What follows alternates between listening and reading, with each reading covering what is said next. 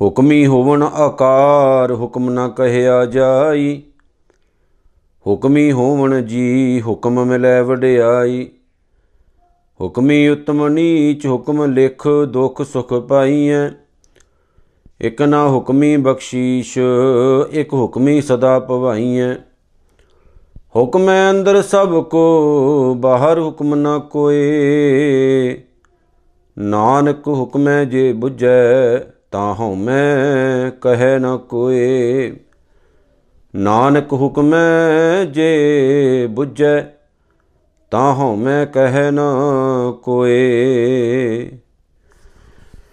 ਗਰੀਬ ਨਵਾਜ ਸਤਿਗੁਰੂ ਸੱਚੇ ਪਾਤਸ਼ਾਹ, ਸ੍ਰੀ ਗੁਰੂ ਗ੍ਰੰਥ ਸਾਹਿਬ ਜੀ, ਉਹਨਾਂ ਦਾ ਓਟ ਆਸਰਾ ਲੈ ਕੇ ਅਤੇ ਕਲਗੀਆਂ ਵਾਲੇ ਸੱਚੇ ਪਾਤਸ਼ਾਹ ਜੀ ਦੀ ਪਾਵਨ ਗੁਰੂ ਫਤਿਹ ਨਾਲ ਸਾਰੇ ਪਿਆਰ ਨਾਲ ਸਾਂਝ ਪਾਈਏ ਜੀ ਵਾਹਿਗੁਰੂ ਜੀ ਕਾ ਖਾਲਸਾ, ਵਾਹਿਗੁਰੂ ਜੀ ਕੀ ਫਤਿਹ। ਜਪਜੀ ਸਾਹਿਬ ਦੀ ਦੂਸਰੀ ਪੌੜੀ, ਜਿਹਦੇ ਵਿੱਚ ਧੰਨ ਗੁਰੂ ਨਾਨਕ ਸਾਹਿਬ ਸੱਚੇ ਪਾਤਸ਼ਾਹ ਨੇ ਰੱਬੀ ਹੁਕਮ ਦੀ ਗੱਲ ਕੀਤੀ ਹੈ, ਰੱਬ ਦੇ ਬਣਾਏ ਹੋਏ ਇਸ ਨਿਯਮ ਦੀ ਗੱਲ ਕੀਤੀ ਹੈ, ਜਿਹਦੇ ਥਰੂ ਅਸੀਂ ਸਾਰੇ ਪੈਦਾ ਹੁੰਨੇ ਆ ਗੁਰੂ ਨਾਨਕ ਸਾਹਿਬ ਦਾ ਪਿਆਰਾ ਬਚਨ ਹੈ, ਹੁਕਮੀ ਹੋਵਨ ਆਕਾਰ, ਹੁਕਮ ਨਾ ਕਹਿਆ ਜਾਈ हे ਦੁਨੀਆ ਦੇ ਲੋਕੋ, ਪਰਮਾਤਮਾ ਦਾ ਹੁਕਮ ਉਹ ਬਿਆਨ ਨਹੀਂ ਕੀਤਾ ਜਾ ਸਕਦਾ।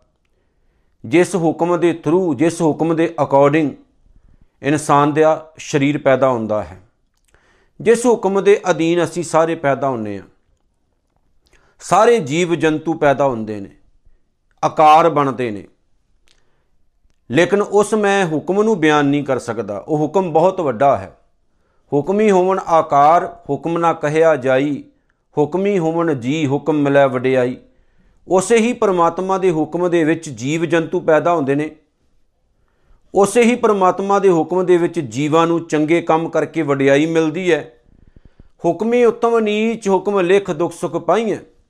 ਤੇ ਗੁਰੂ ਨਾਨਕ ਸਾਹਿਬ ਜੀ ਕਹਿੰਦੇ ਨੇ ਕਿ ਕੋਈ ਉਸ ਹੁਕਮ ਦੇ ਵਿੱਚ ਰਹਿ ਕੇ ਚੰਗੇ ਕੰਮ ਕਰਕੇ ਚੰਗਾ ਬਣ ਜਾਂਦਾ ਹੈ ਤੇ ਕੋਈ ਉਸ ਹੁਕਮ ਦੇ ਵਿੱਚ ਰਹਿ ਕੇ ਮਾੜੇ ਕੰਮ ਕਰਕੇ ਨੀਚ ਬਣ ਜਾਂਦਾ ਹੈ। ਹੁਕਮੀ ਉਤਮ ਨੀਚ ਹੁਕਮ ਲਿਖ ਦੁੱਖ ਸੁਖ ਪਾਈਐ। ਸਤਿਗੁਰੂ ਜੀ ਕਹਿੰਦੇ ਨੇ, ਕਈਆਂ ਨੂੰ ਦੁੱਖ ਮਿਲਦੇ ਨੇ ਤੇ ਕਈਆਂ ਨੂੰ ਸੁੱਖ ਮਿਲਦੇ ਨੇ। ਭਾਵ ਕਈ ਅੰਦਰੋਂ ਸੜੀ ਰਹਿੰਦੇ ਨੇ ਤੇ ਕਈਆਂ ਦਾ ਜੀਵਨ ਖੁਸ਼ਹਾਲ ਹੋ ਜਾਂਦਾ ਹੈ। ਭਾਵ ਕਿ ਪ੍ਰਮਾਤਮਾ ਦਾ ਹੁਕਮ ਮਾੜਾ ਨਹੀਂ, ਉਸ ਹੁਕਮ ਦੀ ਵਰਤੋਂ ਕਰਕੇ ਇਨਸਾਨ ਚੰਗਾ ਜਾਂ ਮਾੜਾ ਬਣਦਾ ਹੈ। ਹੁਕਮੀ ਉਤਮ ਨੀਚ ਹੁਕਮ ਲਿਖ ਦੁਖ ਸੁਖ ਪਾਈਐ। ਇਕ ਨਾ ਹੁਕਮੀ ਬਖਸ਼ੀਸ਼, ਇੱਕ ਹੁਕਮੀ ਸਦਾ ਭਵਾਈਐ। ਕਈ ਉਸੇ ਹੁਕਮ ਦੀ ਵਰਤੋਂ ਸਹੀ ਤਰੀਕੇ ਦੇ ਨਾਲ ਕਰਕੇ ਰੱਬ ਦੇ ਘਰ ਤੋਂ ਬਖਸ਼ਿਸ਼ਾਂ ਲੈ ਲੈਂਦੇ ਨੇ ਤੇ ਕਈ ਜਿਹੜੇ ਨੇ ਉਸੇ ਹੀ ਹੁਕਮ ਦੇ ਵਿੱਚ ਰਹਿ ਕੇ ਮਾੜੇ ਕਰਮ ਕਰਕੇ, ਮਾੜਾ ਜੀਵਨ ਬਤੀਤ ਕਰਕੇ ਜੰਮਣ ਮਰਨ ਦੇ ਗੇੜ ਦੇ ਵਿੱਚ ਪਏ ਰਹਿੰਦੇ ਨੇ, ਜੀਵਨ ਉਹਨਾਂ ਦਾ ਭਟਕਣਾ ਦੇ ਵਿੱਚ ਹੀ ਰਹਿੰਦਾ ਹੈ। ਹੁਕਮੈ ਅੰਦਰ ਸਭ ਕੋ ਬਾਹਰ ਹੁਕਮ ਨਾ ਕੋਏ। ਪਰ ਸਤਿਗੁਰੂ ਗੁਰੂ ਨਾਨਕ ਸਾਹਿਬ ਜੀ ਕਹਿੰਦੇ ਨੇ, ਦੁਨੀਆ ਦਾ ਕੋਈ ਵੀ ਬੰਦਾ ਪਰਮਾਤਮਾ ਦੇ ਹੁਕਮ ਤੋਂ ਬਾਹਰ ਨਹੀਂ ਰਹਿ ਸਕਦਾ। ਉਹਦੇ ਹੁਕਮ ਤੋਂ ਬਾਹਰ ਜੀਉ ਨਹੀਂ ਸਕਦਾ। ਵੀ ਅਸੀਂ ਅੱਜ ਇਹ ਨਹੀਂ ਕਹਿ ਸਕਦੇ ਵੀ ਅਸੀਂ ਰੱਬ ਦੇ ਹੁਕਮ ਤੋਂ ਬਗੈਰ ਜੀਉ ਸਕਦੇ ਹਾਂ। ਹੁਕਮੇ ਅੰਦਰ ਸਭ ਕੋ। ਦੁਨੀਆ ਦਾ ਹਰ ਇਨਸਾਨ ਰੱਬੀ ਹੁਕਮ ਦੇ ਅਧੀਨ ਹੈ। ਭਾਵ ਕਿ ਪ੍ਰਮਾਤਮਾ ਦੇ ਬਣਾਏ ਹੋਏ ਅਟਲ ਨਿਯਮ ਦੇ ਅਧੀਨ ਹੈ। ਅਸੀਂ ਉਹਦੇ ਨਿਯਮ ਤੋਂ ਬਾਹਰ ਨਹੀਂ ਜਾ ਸਕਦੇ ਜੋ ਉਸਨੇ ਕਾਨੂੰਨ ਬਣਾਏ ਨਾ, ਜੋ ਨਿਯਮ ਬਣਾਏ ਉਸ ਪ੍ਰਮਾਤਮਾ ਨੇ। ਜੋ ਸੰਵਿਧਾਨ ਉਸ ਪ੍ਰਮਾਤਮਾ ਨੇ ਘੜਿਆ, ਅਸੀਂ ਉਹ ਤੋਂ ਬਾਹਰ ਨਹੀਂ ਜਾ ਸਕਦੇ। ਹੁਕਮੇ ਅੰਦਰ ਸਭ ਕੋ ਬਾਹਰ ਹੁਕਮ ਨਾ ਕੋਏ, ਨਾਨਕ ਹੁਕਮੇ ਜੇ ਬੁੱਝੈ ਤਾਂ ਹੋ ਮੈਂ ਕਹੇ ਨਾ ਕੋਈ ਤੇ ਗੁਰੂ ਨਾਨਕ ਸਾਹਿਬ ਜੀ ਕਹਿੰਦੇ ਨੇ, ਜੇਕਰ ਕੋਈ ਇਨਸਾਨ ਰੱਬ ਦੇ ਇਸ ਹੁਕਮ ਨੂੰ ਬੁੱਝ ਲਏ, ਉਹ ਇਨਸਾਨ ਫਿਰ ਹਉਮੈ ਦੇ ਵਿੱਚ ਜੀਵਨ ਜਿਹੜਾ, ਉਹ ਬਤੀਤ ਨਹੀਂ ਕਰਦਾ। ਭਾਵ ਕੀ ਹੈ ਦਾ ਕਿ ਉਹ ਇਨਸਾਨ ਖੁਦ ਗਰਜਾਂ ਵਾਲੀਆਂ ਗੱਲਾਂ ਨਹੀਂ ਬਾਅਦ ਵਿੱਚ ਕਰਦਾ। ਜਿਸ ਬੰਦੇ ਨੂੰ ਰੱਬ ਦੇ ਹੁਕਮ ਦੀ ਸਮਝ ਆ ਜਾਂਦੀ ਹੈ ਨਾ ਜੀ, ਉਸ ਇਨਸਾਨ ਨੂੰ ਇਹ ਪਤਾ ਲੱਗ ਜਾਂਦਾ ਵੀ ਰੱਬ ਬੇਸ਼ੁਮਾਰ ਹੈ। ਰੱਬ ਬੇਅੰਤ ਹੈ, ਰੱਬ ਅਗੰਮ ਹੈ, ਰੱਬ ਅਪਹੁੰਚ ਹੈ, ਮਹਾਨ ਸ਼ਕਤੀਆਂ ਦਾ ਮਾਲਕ ਹੈ। ਤੇ ਮੈਂ ਬਹੁਤ ਇੱਕ ਛੋਟਾ ਜਿਹਾ ਕੀੜਾ ਹਾਂ ਰੱਬ ਦੀ ਨਿਗਾਹ ਦੇ ਵਿੱਚ। ਤੇ ਮੈਂ ਸਵਾਰਥ ਦੀਆਂ ਗੱਲਾਂ ਕਰਦਾ ਹਾਂ ਖੁਦ ਗਰਜੀ ਦੀਆਂ ਗੱਲਾਂ ਕਰਦਾ ਹਾਂ ਤੇ ਵੱਡੀਆਂ ਵੱਡੀਆਂ ਡੀਂਗਾ ਮਾਰਦਾ ਵੀ ਮੈਂ ਇਹ ਕਰ ਦੂੰਗਾ, ਉਹ ਕਰ ਦੂੰਗਾ। ਬੰਦੇ ਨੂੰ ਆਪਣੀ ਔਕਾਤ ਦਾ ਅੰਦਾਜ਼ਾ ਹੋ ਜਾਂਦਾ ਜਦੋਂ ਬੰਦਾ ਪਰਮਾਤਮਾ ਦੇ ਹੁਕਮ ਨੂੰ ਸਮਝ ਲੈਂਦਾ ਹੈ। ਜਦੋਂ ਉਹਨੂੰ ਰੱਬੀ ਹੁਕਮ ਦੀ ਸਮਝ ਆ ਜਾਂਦੀ ਵੀ ਕੁਦਰਤ ਬਹੁਤ ਬੇਅੰਤ ਹੈ, ਮਹਾਨ ਹੈ। ਦੁਨੀਆ ਅੱਜ ਤਰਕ ਦੇ ਉੱਤੇ ਜਿਉਂਦੀ ਹੈ। ਸੰਸਾਰ ਅੱਜ ਤਰਕ ਗੱਲ, ਤਰਕ ਉੱਤੇ ਗੱਲ ਕਰਦਾ ਹੈ। ਲੇਕਿਨ ਮੈਂ ਸ਼ੁਰੂਆਤ ਵਿੱਚ ਜਿਹੜੀ ਗੱਲ ਕਹੀ ਸੀ, ਫੇਰ ਦੁਹਰਾ ਦਿਆਂ। ਬਾਬਾ ਨਾਨਕ ਜੀ ਕਹਿੰਦੇ ਨੇ, ਹੁਕਮੀ ਹੋਵਨ ਆਕਾਰ ਹੁਕਮ ਨਾ ਕਹਿਆ ਜਾਈ। ਇਹ ਗੁਰੂ ਨਾਨਕ ਸਾਹਿਬ ਦਾ ਅਟਲ ਬਚਨ ਹੈ ਕਿ ਸਾਰਾ ਸੰਸਾਰ, ਦੁਨੀਆ ਦਾ ਹਰ ਜੀਵ ਜੰਤੂ, ਦੁਨੀਆ ਦਾ ਹਰ ਇੱਕ ਆਕਾਰ, ਰੱਬ ਦੇ ਹੁਕਮ ਦੇ ਅਧੀਨ ਹੀ ਪੈਦਾ ਹੁੰਦਾ ਹੈ। ਭਾਵ ਕਿ ਪ੍ਰਮਾਤਮਾ ਦੇ ਬਣਾਏ ਹੋਏ ਨਿਯਮ ਦੇ ਅਧੀਨ ਪੈਦਾ ਹੁੰਦਾ ਹੈ। ਮਾਂ ਤੇ ਪਿਤਾ ਦਾ ਮਿਲਾਪ ਹੁੰਦਾ ਹੈ। ਸੰਜੋਗ ਹੁੰਦਾ ਹੈ। ਜਿਵੇਂ ਗੁਰੂ ਨਾਨਕ ਸਾਹਿਬ ਕਹਿੰਦੇ ਨੇ, ਸੰਜੋਗ ਵਿਜੋਗ ਦੋਏ ਕਾਰ ਚਲਾਵੇਂ ਲੇਖੇ ਆਵੇਂ ਭਾਗ। ਇਹ ਮਿਲਣਾ ਤੇ ਵਿਛੜਨਾ ਇਹੀ ਸੰਸਾਰ ਹੈ। ਮਾਂ ਤੇ ਪਿਤਾ ਦਾ ਸੰਜੋਗ ਹੁੰਦਾ ਹੈ, ਮਿਲਾਪ ਹੁੰਦਾ ਹੈ ਰਿਲੇਸ਼ਨ ਹੁੰਦੇ ਨੇ। ਤਾਂ ਫਿਰ ਕੀ ਹੁੰਦਾ ਹੈ? ਔਲਾਦ ਪੈਦਾ ਹੁੰਦੀ ਹੈ, ਬੱਚੇ ਪੈਦਾ ਹੁੰਦੇ ਨੇ। ਹੁਣ ਸਤਿਗੁਰੂ ਜੀ ਆਪਣੀ ਪਾਣ ਬਾਣੀ ਵਿੱਚ ਕੀ ਕਹਿੰਦੇ ਨੇ? ਮਾਂ ਕੀ ਰਕਤ ਪਿਤਾ ਬਿੰਦ ਧਾਰਾ, ਮੂਰਤ ਸੂਰਤ ਕਰ ਅਪਾਰਾ। ਅਕਾਲ ਪੁਰਖ ਵਾਹਿਗੁਰੂ ਜੀ ਕੀ ਕਰਦੇ ਨੇ ਕਿ ਉਹਨੇ ਇੱਕ ਨਿਯਮ ਬਣਾਇਆ, ਮਾਤਾ ਤੇ ਪਿਤਾ ਦੇ ਸੰਜੋਗ ਤੋਂ, ਪਿਤਾ ਦੇ ਪਾਣੀ ਭਾਵ ਬਿੰਦ ਤੇ ਮਾਂ ਦੇ ਖੂਨ ਤੋਂ ਸਾਡੀ ਦੇਹ ਬਣਦੀ ਹੈ। ਕਦੀ ਆਪਾਂ ਸੋਚਿਆ ਜਦੋਂ ਸਾਡੇ ਘਰ ਦੇ ਵਿੱਚ ਇੱਕ ਬੱਚਾ ਪੈਦਾ ਹੁੰਦਾ ਹੈ ਤੇ ਅਸੀਂ ਅੰਦਾਜ਼ਾ ਲਗਾ ਲਏ ਹੁੰਨੇ ਆ ਵੀ ਬੱਚਾ ਕਿੱਦਾਂ ਦਾ ਹੋਵੇਗਾ, ਕਿਉਂਕਿ ਉਸ ਬੱਚੇ ਦੀ ਜਿਹੜੀ ਖੂਬਸੂਰਤੀ ਹੈ ਮਾਂ ਦੇ ਪੇਟ ਦੇ ਵਿੱਚ ਪੈਦਾ ਹੁੰਦੀ ਹੈ, ਬਣਦੀ ਹੈ। ਜਦੋਂ ਉਹ ਬੱਚਾ ਪੈਦਾ ਹੁੰਦਾ ਹੈ, ਫਿਰ ਅਸੀਂ ਹੈਰਾਨ ਹੋ ਜਾਂਦੇ ਆ ਵੀ ਪਰਮਾਤਮਾ ਨੇ ਕਿੰਨੇ ਸੋਹਣੇ ਅੰਗ ਦਿੱਤੇ ਨੇ ਇਹਨੂੰ।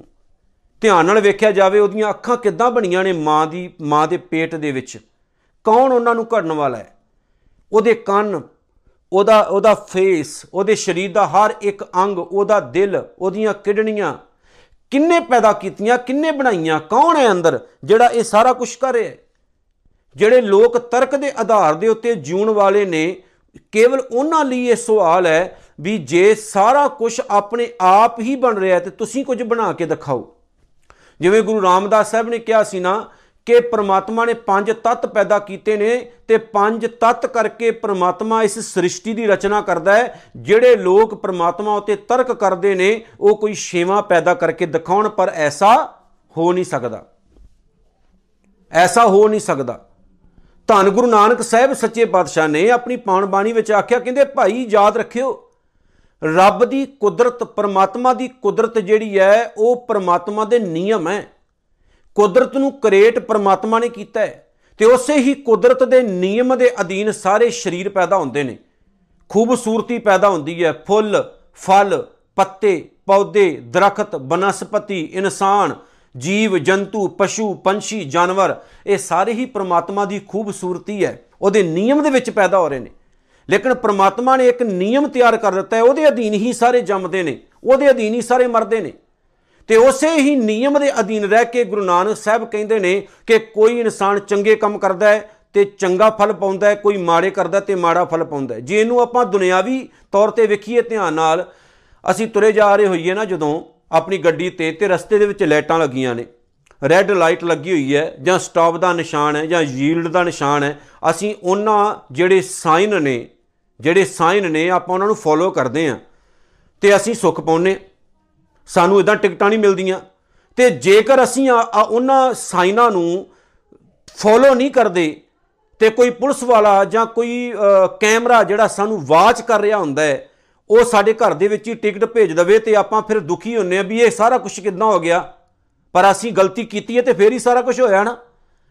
ਗਵਰਨਮੈਂਟ ਨੇ ਕੀ ਕੀਤਾ? ਜਗਾ ਜਗਾ ਤੇ ਕੈਮਰੇ ਫਿੱਟ ਕੀਤੇ ਹੋਏ ਨੇ। ਜਗਾ ਜਗਾ ਤੇ ਸਾਈਨ ਬੋਰਡ ਲਗਾਏ ਹੋਏ ਨੇ ਵੀ ਇਹਨਾਂ ਨੂੰ ਫੋਲੋ ਕਰਨਾ ਹੈ। ਫੋਲੋ ਕਰਨਾ ਤੁਹਾਡਾ ਕੰਮ ਹੈ, ਬਣਾਉਣਾ ਸਾਡਾ ਕੰਮ ਹੈ।